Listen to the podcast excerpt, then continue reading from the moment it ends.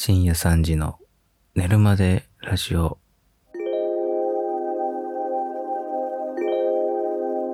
こんばんは、口癖はソイソースです。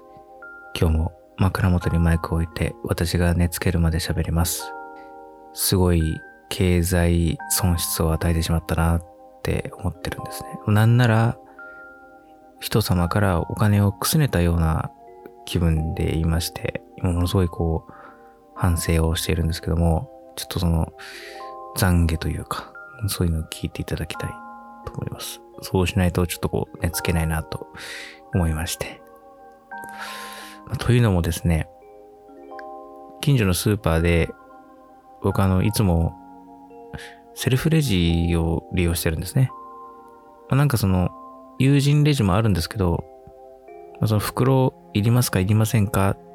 ?M サイズにしますか ?L サイズにしますかみたいなやりとりが、ちょっとこう面倒だなと思って。で、セルフレジがあるなら別にそっちで自分でやるしいいなと思って、あえてセルフレジを選んでるんですね。それがそのスーパーのメリットだったんですよ。もう一個、僕が仕事帰りに行くと、ちょうど値引きシール貼るぐらいな時間になるんですよね。で僕別に値引きシール貼ると待ってるわけじゃないんですけど、あの、目の前で貼っているところにちょうど入店するタイミングに本当になるので、まあ、ラッキーみたいな感じでね、30%引きみたいなシールが貼られるものがもしたまたま欲しいものだったらラッキーだなーっていう感じで買ってるんですけど、だからまあ同じものがあれば、まあ30%引きの方を選びますよね。多少こう賞味期限が短くても。僕選んで買ってたんですよ。でも、ふとこう、この間レシートを見たら、30%引きになってないんですよ。あれ？と思って、よくよく考えたら、そのシールね、レジにて30%引きって書いてあるんですよ。あれ、確かに、その、無人のセルフレジってバーコード読み取るだけで、別に自分で金額入力したりしないじゃないですか。だからこれあの、スーパーの店員さんがレジで、そのシールを見て30%引きって操作をしないと値引かれないやつだったんですよ。それを僕深く考えずに今まで、ああ30%引きなんだと思って買ってて、で、まあそんなにレシートとかいちいち見返さないんで、あんま深く考えてなかったんで、だから僕つもりで買ってたんですね。30%引き積もり貯金みたいな。積もって、積もり貯金じゃないな。えっとね、30%引き積もり散財をしてたんですね。ああ、30%引きお得って思いながら通常価格の金額を払ってたっていう、あの、一切僕に得のない つもりをしていたんですよ。で、もう一個思ったんですけど、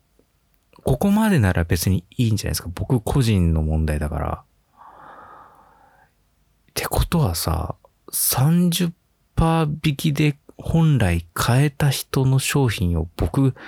横から取って通常価格で買っちゃってたんですよ。だその30%引きで購入する機会を僕は知らず知らずに奪ってたんですよね、他人から。で、なんか、これやばいなと思って、その、例えば、残り1個の30%引きの商品で、その、それを変えれば、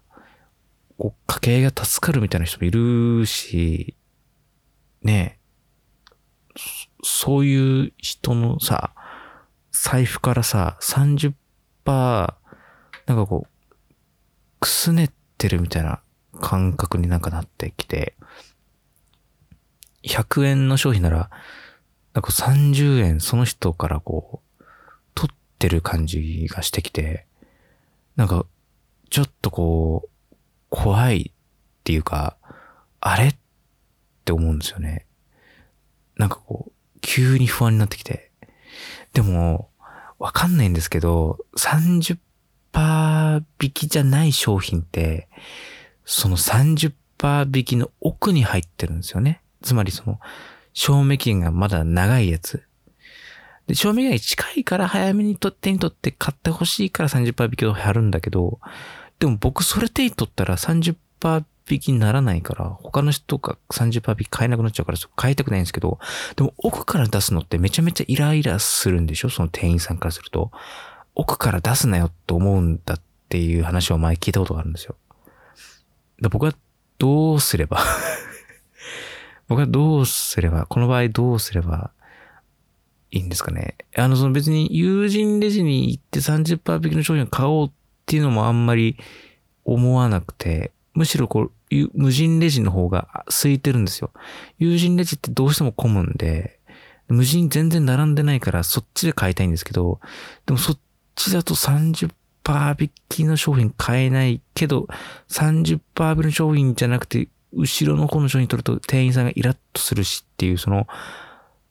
八方塞がりな感じなんですよね。今と解決策を見出せないままいるんで、すごいこう、もやもやしたまま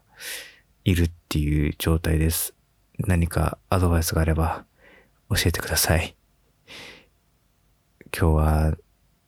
ちょっとこの悩み事が解決しなかったので眠れそうにありません。うん。いや、そんな話聞かされてもっていうね、これ聞いている人も眠れないよって話になったかもしれませんけど、